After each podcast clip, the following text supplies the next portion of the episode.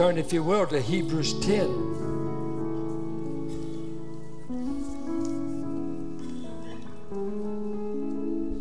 In a few weeks, we're going to be uh, giving you some instruction and to prepare you. In the month of October, they finally decided to replace this road out in front of us. And uh, after all these years, it's caving in, caving in. And so they're going to begin that project. I think it's October 5th. It's on a Monday. And uh, uh, Ron Hughes is something that we're going to teach you. It's going to be a little frustrating in the month of October. And we'll be, I'm just giving you like kind of a heads up.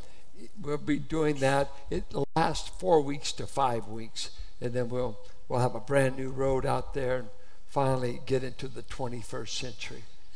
Okay? Turn there to Hebrews 10. And uh, this is a major hinge in the book of Revelation, not Revelation, but Hebrews. We've been looking at the past, what Christ has done, how he's exceeded everything the law ever said. He's a better priest, better sacrifice, better everything. And so he's been laying that down for 10 chapters. And he tells you not only is he that, but, and we'll repeat and we'll look at what he has done in us because of the cross. And then he's going to wind up here giving us in this flow three exhortations. And we want to look at those in some detail. But let's begin with verse 19. Therefore, and when you see therefore in the Bible, what should you ask? What? Brilliant, brilliant. Therefore, brothers, since we have confidence to enter the holy places by the blood of Jesus, by the new and living way that he opened for us through the curtain, that is, through his flesh, and since we have a great priest over the house of God, since this is true, what ought we to do? And then just think of a green salad, three lettuce. You ready? You didn't get it. Let us, let us. Now, watch this. Let us draw near with a true heart in full assurance of faith and with our hearts sprinkled clean from an evil conscience and our bodies washed with pure water. Let us hold fast, there's our second, let us hold fast the confession of our hope without wavering, for he who promised is faithful. And thirdly, and let us consider how to stir up one another to love and good works, not neglecting to meet together, as is the habit of some, but encouraging one another, and all the more as you see the day drawing near. I want to look at uh, two things to bring us up to these exhortations the work Christ has done for us, two, the work that Christ has done in us, and then three, the work he wants us to do in response to him. So, the work he's done for us, summarizing, bringing up, I think if you thought of three words blood, body, high priest. All the way through Hebrews, he's saying Christ's blood is superior to animal blood. Animal blood could never forgive and get rid of sin. Christ has come, one sacrifice for all time, seated down. Your sins have been dealt with by the blood, the violent, vicious death of Christ on behalf of our sins. The blood of Christ. The body of Christ, he says here, is likened unto the curtain that kept you out of the presence of God. If you knew the Old Testament furnishings, you know you've got the tent, and then you go into the first outer court, and we've got the table of shewbread, we've got the candelabra, we've got the laver, we've got the brazen altar, uh, all of that in there. But to go into the Holy of Holies, you have the inner curtain that only the high priest could enter once a year for no more than five hours because of the many sacrifices that occurred. And to get beyond that, brought you to the Ark of the Covenant, the Shekinah glory dwelling over the mercy seat. And here the writer says, Christ is the curtain that had to be rent to get you into the presence of God. And he has died, and his body has been rent, as it were, so that all divine obstacles to you ever getting into the presence of God have been removed. This is phenomenal to say this to a Jew. You know, if you told a Jew, draw nigh to God, get into his presence. Imagine this I'm the high priest, and, and a descendant of Moab comes to me. Uh, I like to get into God's presence. I say, uh, You can't. He told the descendants of Moab, for 10 generations, you are forbidden to even be around the tabernacle or around any temple. There's a curse on you. So you're from the wrong tribe. Move on. Oh, well, I'm a Reubenite and I want to get in. Uh, you're the tribe of Reuben. Well, uh, we can't get you in. Why not? I'm a Jew. Uh, you, you've got to be of the tribe of Levi. And then eventually a Levi comes and says, Hey, I want to get into the presence. Yeah, I'm sorry you can't. Why not? I'm a Levite. Are you of the household of Aaron? Uh, uh, no. And then you're of the household of Aaron, and, and only one is picked.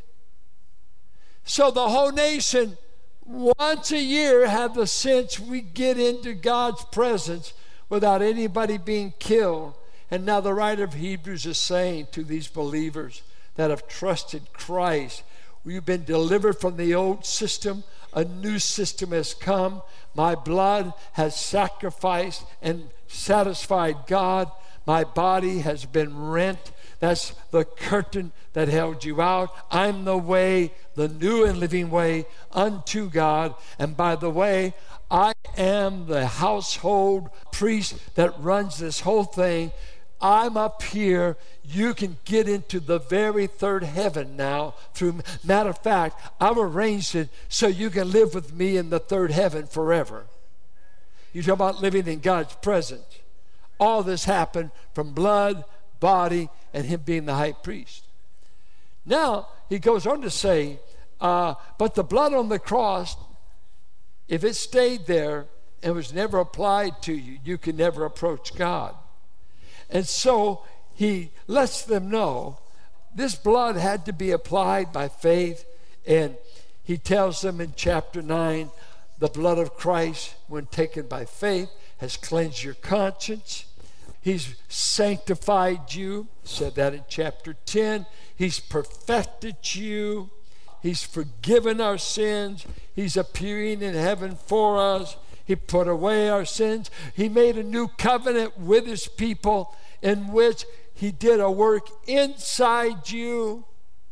And he said, I won't ever remember your sins again that put forever behind you. So that we are a people that not only believe the cross, but faith receives the benefits of what Christ did. It's been applied to our heart. So then he lays this down and he says, But this is how I want you to respond to this God. How should I respond? This is great, all this theology that we've been wading through, chapter after chapter. What does God want me to do? He wants you to draw near. He wants you to draw near. And listen to what he says how you're to draw near. He says, watch now. He says, we come by the new, and you know the word new, the literal meaning of it meant freshly slain. It's actually fresh. We come to a fresh way, and, and it's a living way. We don't come by killing animals anymore, we come through a living Christ. that he opened for us through the curtain, that is, through his flesh. And now we have this great high priest over the house of God. Let us draw near with a true heart. And a true heart simply means no duplicity, sincere. You're not divided. You shall love the Lord your God with all your heart, mind, soul, and body. And you come sincerely. When you read in the Old Testament, he had a perfect heart toward God. Nobody is perfect, that is without sin. But the idea was they were sincere, they were loyal in the heart to God. Even with all the, even David, he's a man after my own heart. He said, Boy, he doesn't look like it to me. God said it, not you. God said it. Overall, his sin was the exception. His sin, God forgave, but his overall bent was he had a heart for God. And here he said, Come with a sincere heart. And then he wants you to come in full assurance of faith. That is, he doesn't want you come doubting all the way. Does he really mean it? Is this really ours? He said, I want you to be assured fully, completely, on the basis of what Christ has done. God wants you to come, and you can come. No fear, no trepidation. Chapter 4, he said, Come boldly, come with confidence. Not, not, uh, I, I don't know if it'll work. I, I, ooh, we've been doing animals. I, have never seen this way. Come holding with full assurance that what he has said, he will do. So you just hold on to it.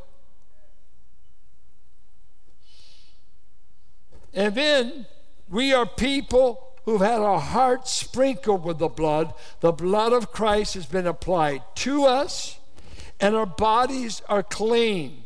Now remember, the Old Testament priests were always washing at the laver, all clean, clean, clean. Imagine staying clean in that culture without a shower, without a wash machine. Think of, they said, you got to wash your body. Talked about the sons of Aaron when they entered their duties. They sprinkled blood, put on the ear, put on the forehead, blood would be applied, and then be sure you bathe, you bathe, you bathe. Now he says to you, in God's sight, child of God, he says the blood has been applied to your heart and he has cleansed you in the sight of God. You've had the bath of regeneration and you come now as clean, fit, and invited to come into the presence of God. He's qualified you to do it. And he's taking care of your evil conscience. And he says, draw, draw near to God. It's an amazing thing that James 4 4, or rather 4 8 says, Draw nigh to God, and he will draw nigh to you. Let me ask you, what all has God done to draw nigh to you. Well, Bethlehem, we could start there. He left a throne, came to a manger, in Hebrews 10 5 through 8. You're sick and tired of sacrifices, so you prepared a body for me, and I've come to fulfill thy will in the volume. Why are you coming? I want people to know me. I want people to be able to come to God. I'm tired of people going to hell. I'm going to send my son to change the course of history. Oh, uh, by the way, Bethlehem's not far enough. Uh, I'm going to meet you in Gethsemane. I'm going to meet you at Golgotha. I'm going to meet you at an empty tomb that he occupied for three days. I'm going to go back to heaven. All of this, he said, I came to seek and to save that which was lost. Do you think God has gone out of his way to draw nigh to you? He's come within reach. We've seen God. We've touched God, John says. We've heard Him. For 33 years, we examined Him, heard Him, never caught Him. He came close. Now God says to you and I, you reciprocate and draw nigh to God.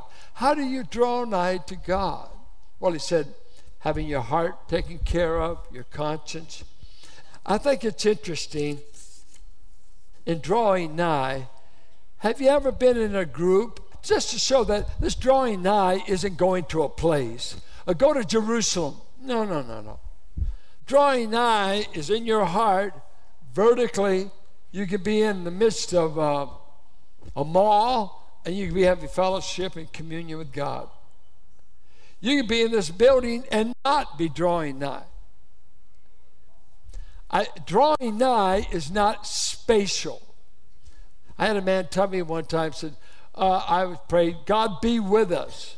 Um, let us sense your presence. And he said, Well, I thought God was omnipresent. That's an unscriptural prayer. And I said, Well, he's told me to draw nigh. How do you draw nigh to someone that's everywhere? If I make my bed in hell, thou art there. Where can I go that he's not? In the Psalmist 139, he said, If I to take the wings of the morning, I'd find you there. If I should go the highest heights, I'd find you there. Go the lowest depths, you're there. So, how do you draw nigh to someone that's everywhere? Can't be spatial, it's relational. It's relational. You see, um, you, you, you get in a home that's not doing good, in a marriage that's in trouble, a marriage that's cooled off and going astray. You can say, We're still together spatially, but we're not together relationally. And that great country theologian said, There's a stranger in my house. I love the arrangement. But it's a sad story. Ronnie Milsap. There's a stranger in my house. I'm looking at you, babe, and spatially, we're sharing the same bed, we're sharing the same kitchen table, but somebody else is in this house besides me. What is it? You're carrying on a relationship with another man in your heart, and my home is falling to a stranger in this house. The relationship has been intercepted. There's a rival. There's a rival. God kept calling Israel his wife, and the nations were trying to seduce his wife. They were trying to give rival pleasures. Seek our gods, seek our ways. And God said, Draw, draw nigh to me. Draw nigh to. It's not spatial, it's relational. Well, the Jews got so good at religion uh, they do all the sacrifices, all the ceremonies. And Isaiah said, Wait, wait, stop, stop. I'm sick of your sacrifices, and I'm sick of you coming to me with lips whose hearts are far away. I love you, babe. No, you don't. You know you're lying. It's just a cliche. I love you, Jesus, but, but you know, I'm going to live with her anyway. I'm going to stay in an immoral life, but I sure love you, Jesus. If you love me, you'll keep my commandments. Well, what's, uh, what's obedience got to do with it? Well, ask Tina, what's love got to do with it? Huh? What's love got to do with it? Let's just do it. Let's just get it over with. I, I don't want to love you, babe. I just want you to give me a one night fix. Ain't any love involved here. And here he says, draw nigh to God. He, he provided the sacrifice, He provided the cleansing within us. He's done a work in us. Now, what does he want the regenerate heart to do? I want you, O oh God, like a deer that is panting for water in a dry place. I long to be in your courts. I long to have fellowship with you. I want a relationship with God.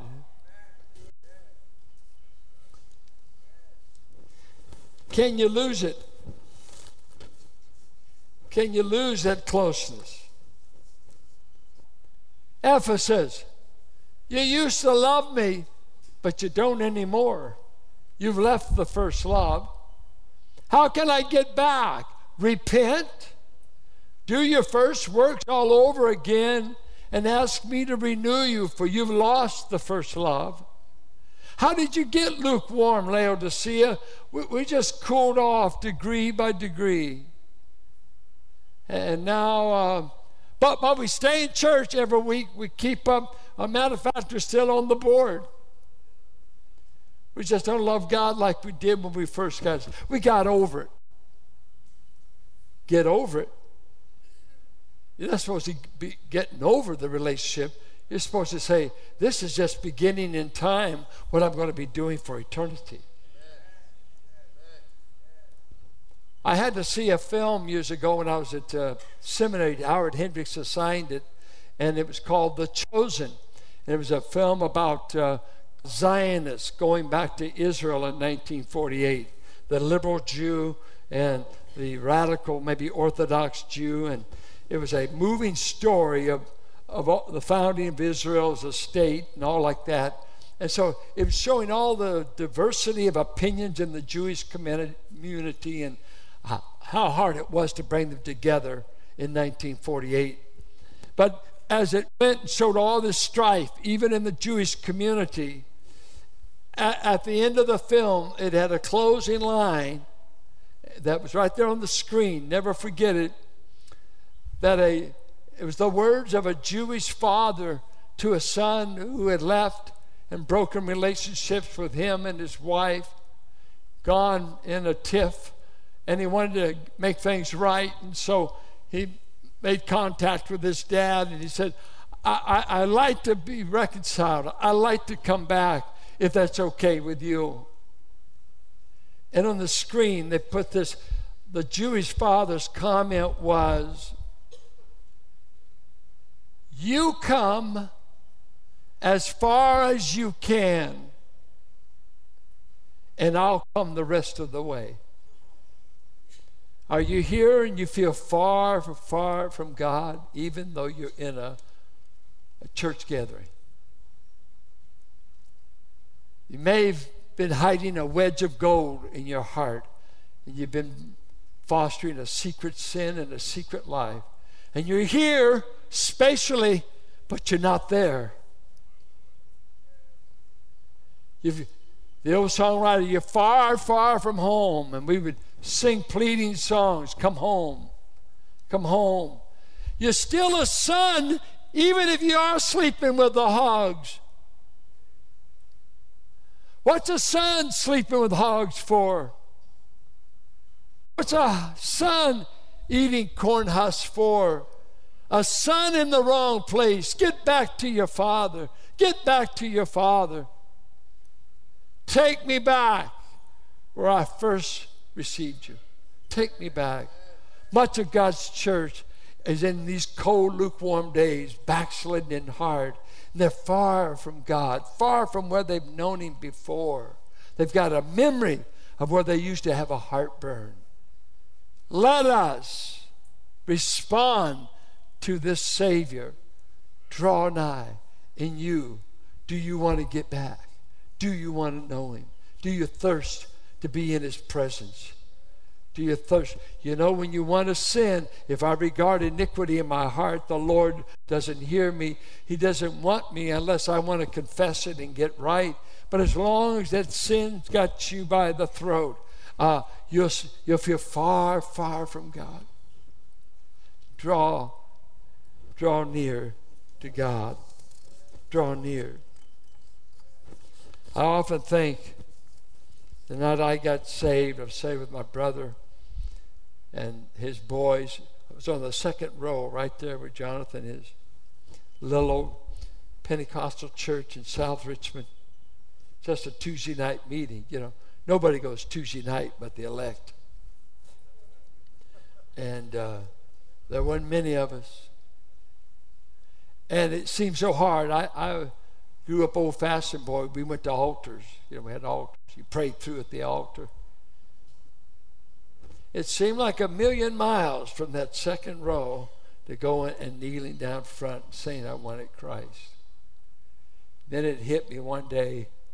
He just asked you to come two, from two rows back. I'll, I'll come as far as I can come. I'll come from glory to Calvary. What are you willing to do to get close to God? I am thine, O Lord, I've heard thy voice. And it told thy love to me, but I long to rise in the arms of faith and be closer drawn to thee. Draw me closer. Draw me nearer, nearer, blessed Lord, to the cross where thou hast died. Draw me nearer, nearer to thy precious bleeding side. Depth of mercy, can there be mercy still reserved for me? Can my God his wrath forbear? Me, the chief of sinners, spare? Whence to me this waste of love? Ask my advocate above. See the cause in Jesus' face, now before the throne of grace. I have long withstood his grace, long provoked him to his face, would not hearken to his calls, grieved him by a thousand falls. There for me the Savior stands. Show his wounds and spread his hands. God is love, his grace so free, depth of mercy there for me. Charles Wesley. Depth of mercy. Well, he moves from our vertical and us going to God to hold on to your hope.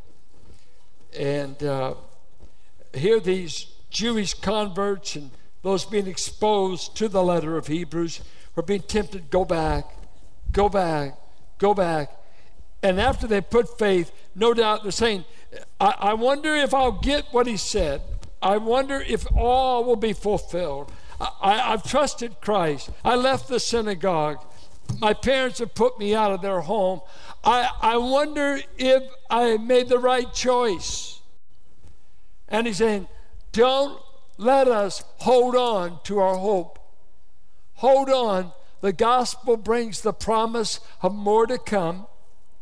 And let us, let us hold fast the confession of our hope. And our hope is I've trusted Christ and no one else. Christ, not sacrifices. Christ, not Judaism. Christ, not any other name. I trust Christ. He said, hold on to that hope, for faithful is he who promised. Listen to me. Listen. A promise is no better than the person who made it.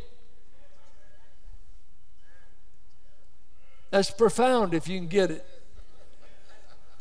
You know, my kids, little kids, you know, grandchildren. Oh, I'll give, I'll give you some money. You know, don't put your confidence in that. Whole lot of folks, I don't have any hope in what they say. But when God says something, faithful is He who promised, He will keep His word. He will, not because you're such a great believer, but because He's a great promise giver and He cannot lie. He cannot deny Himself. He will carry through. He will carry through. And now, after he says, You hold on, you draw nigh, he says, By the way, this is what I want you to be doing to my people and for my people. Let's listen to what he says. Verse 24.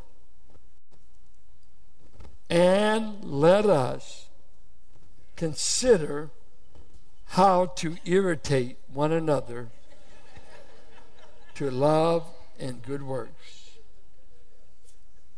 Did you know that is the first meaning of this word? It literally was used of irritation. And, and, so, if you have a King James Bible, older translations, you might remember provoke one another. You remember that? Provoke one another. Now, let me ask you if I said, uh, uh, you said, well, boy, they just provoked me. Would that be positive or negative? Can't hear you. Yeah, yeah. but that's what the word was. Its secondary meaning was stimulate or uh, basically motivate somehow to do the right. Have you ever had anybody that your relationship to them, you'd say, they're like a thorn in my side? This is part of this word's meaning. And uh, I don't know anybody who does this in the church except for the preacher, and people get mad at him. How to stir up, don't provoke me, don't irritate me, stimulate maybe, but, but the idea here is you need one another. And when a man is dying of frostbite, he needs stimulation.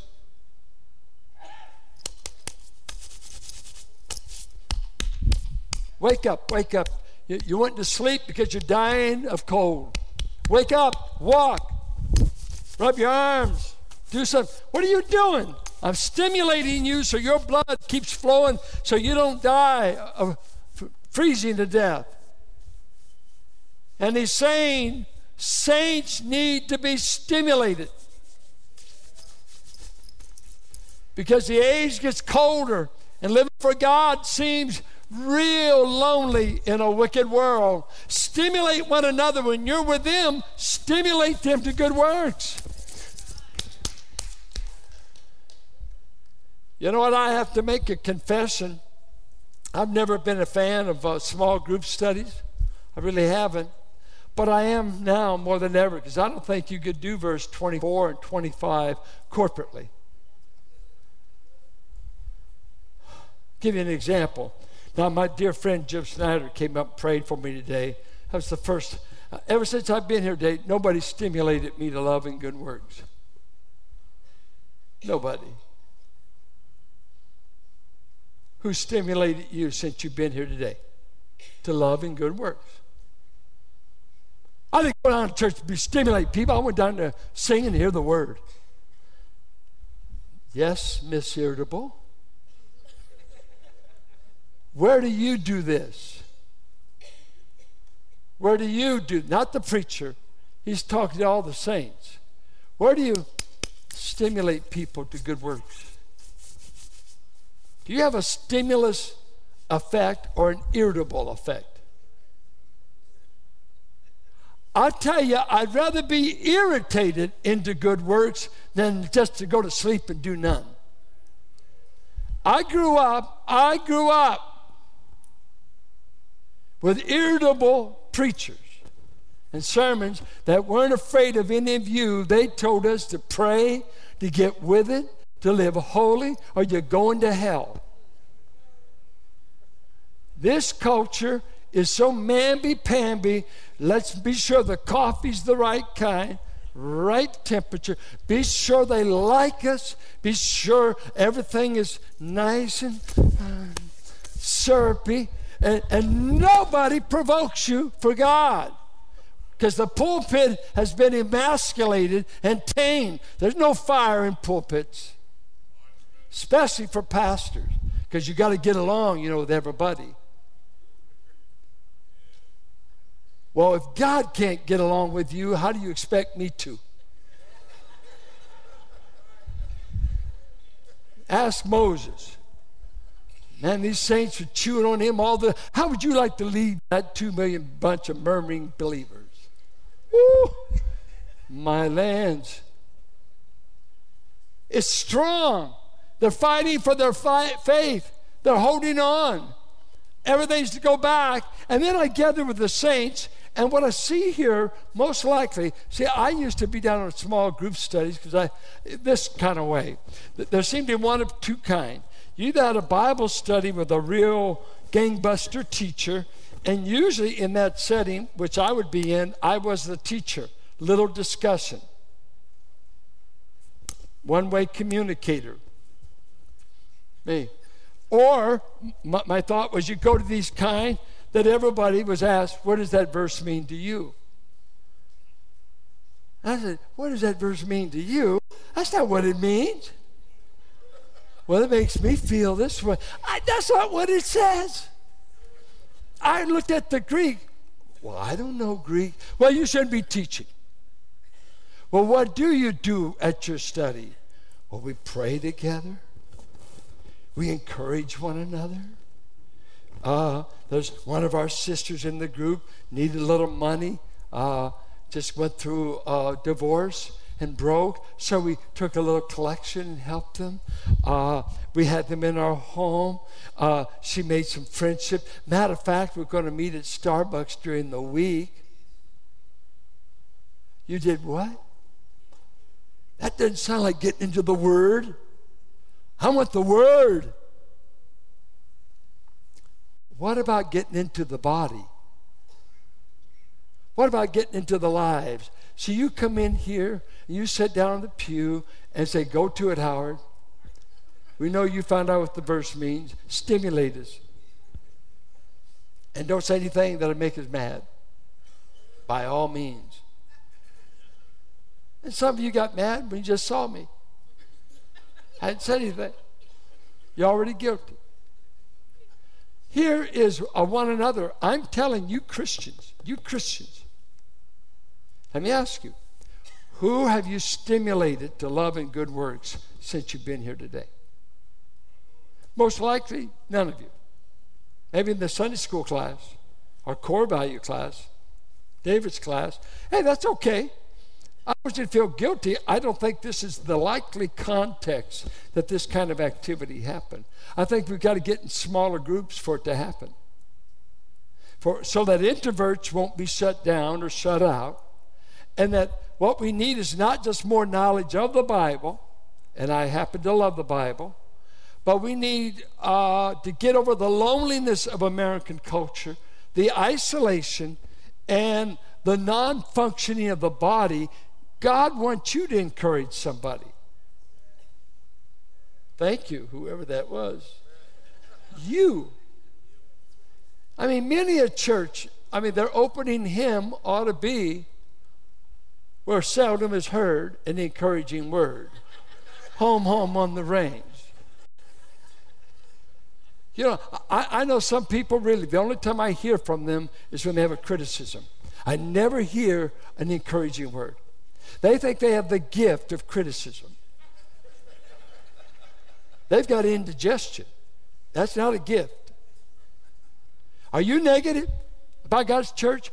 Well, I'll tell you one reason it's in the shape it's in you.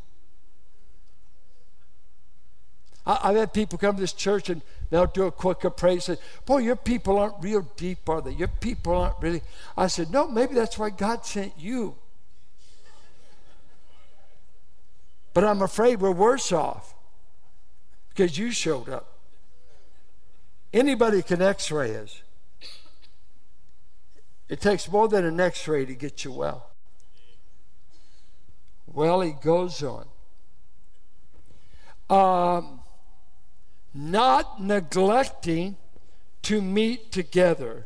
That is a pitiful translation. Uh, and this is an ESV. So you, you say, man, that's weak. New American Standard, and I think King James, may, the word ought to be translated not forsaking. That's the word. It's not, I casually miss a service.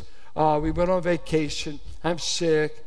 By the way, in America, the average attendance in American church going is twice a month. So if you come more than twice a month, we can nominate you as a su- super saint.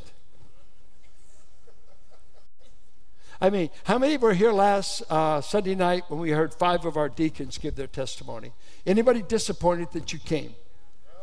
No, no. The, I mean, but but I know you've got to be a fanatic to ever come out Sunday night, even once a month. That's only the fanatics do that. I, any of my people here came that felt we backslid when we quit meeting every Sunday night because we went all day, all of our lives. Anybody here? Any any of the chosen few? Okay. Some of you just too uh, lazy. You, you, you, never got the habit. Feel beat up, you, you take to the Lord, get over it. You can't meet with Him enough when you're being persecuted, suffering, talked out of your faith. All of this. And my father used to say, and an Edwin Chandra testifies, my dad said, I work with women chasers, boozers, fighters, godless men all week. I can't wait to meet with people who love his name and love his word. I'm with the world all week. I want to get with some saints that love his name. Now, listen to what he says. This word for uh, forsaken, get this word. See if you get the meaning of it. Here's the word. I'm using it in the Greek. My God, my God, why have you neglected me? Come on, correct me, edit. Forsaken, Forsaken me. That's the word. He's going to go into apostasy in the next section. If you turn back on the Son, you're going to hell. If you treat the blood that's been described in this book as an unclean thing, you're going to hell. If you do despite the Spirit of God and you don't want it, you're going to hell. There's no hope for you. And yet, one of the warning symptoms happens to be you've forsaken meeting with the people of God who know Him because you no longer have the appetite. He says, not forsaking, abandoning, leaving in the lurch, meeting together, as is the habit of some. I've seen it. I've seen people, they'll quit coming in a little bit longer, a little bit longer, a little bit longer. Then they get, then they go and people are like, where are they? They're back in sin. Because you see, we're like coals of a fire. You isolate that coal and it will cool off. You got to be all bunched together to keep the heat. It's a cold day, friend. We got to be together. We got to be together. We're the minority, a big minority.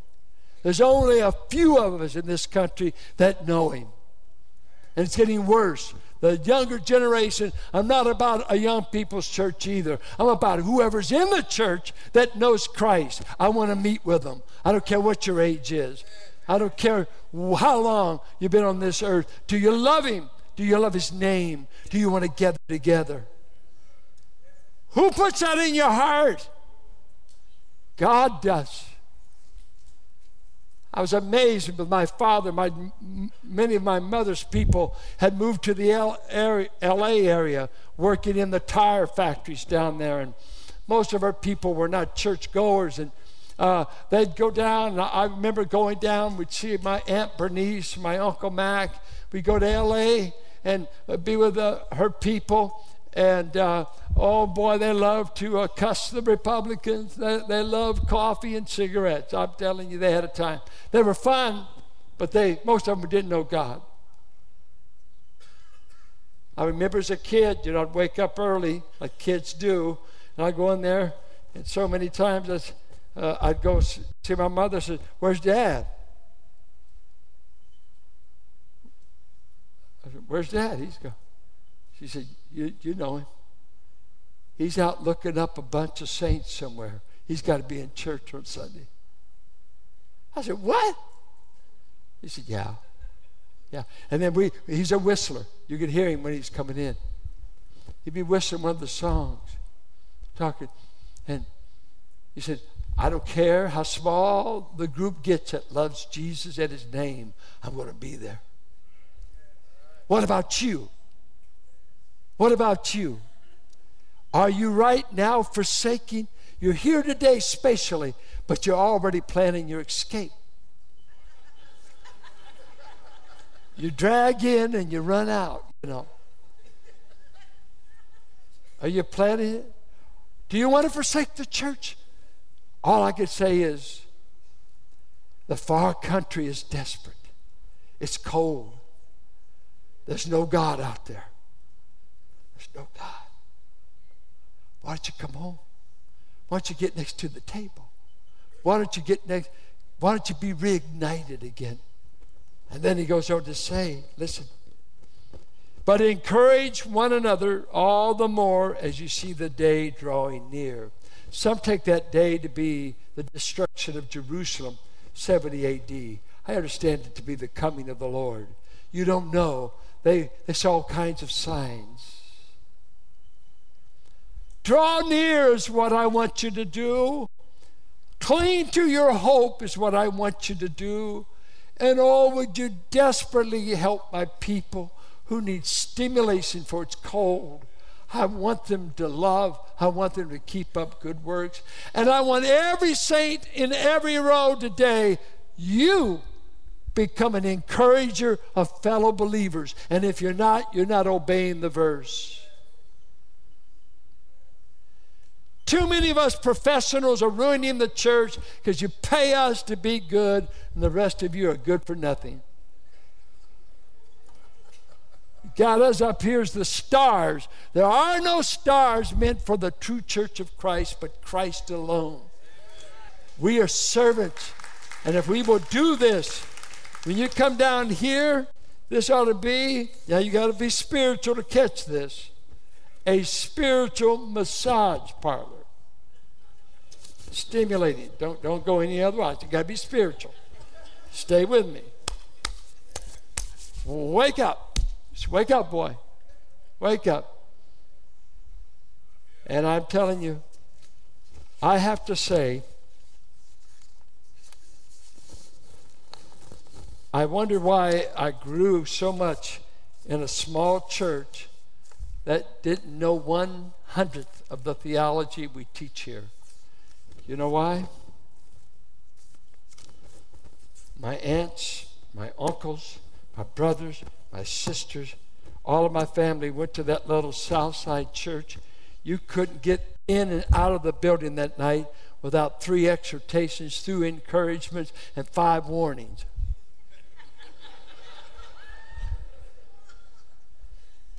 Man, I, my Aunt Millie, I'd go over there to see my cousin Rudy, and she's country girl. She'd bring us boys down to our knees if we were wrestling. She'd just get us right here, bring us down. Country strong. She'd make me help her peel potatoes. And all the time we're doing that, she walked me through Proverbs 5 and 6 and 7. This is the way to date a girl. This is the way to stay pure. This is, way to, this is how you get through Richmond High. Don't sin. This is what, Auntie, I want an apple pie. What's all this? This is you're being exhorted, honey. When you're in my house, I do the exhorting. You got it? Why don't you exhort? Turn off the blasted TV. Your kids are going after sin, going to hell, and we can't stop long enough to stimulate our own to God and good works. Oh, we're timid. The church is tame and she's as cold as she can be, and she's getting colder by the moment. He said, unless he shortened those days, only the elect would be saved because it's going to get cold and colder. We need stimulation. We need the fire. We need to thaw out. Get back the fire.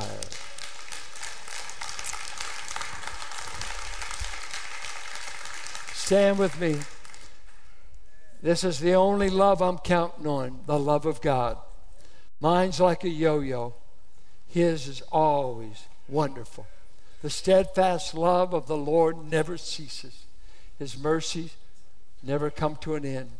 Would you maybe stimulate someone today to love and oh go home? I know you got to eat lunch, you got to have another meal. We know that. Take them to lunch with you. And if you're closer money, take them to some cheapo, just for the purpose of stimulation. Just think if I was unleashing now, right now, three to four hundred stimulator encouragers that people will provoke you to good works. It, they might even irritate you. You need to be. If you're not doing, you need a provocation to prod you unto God. The steadfast.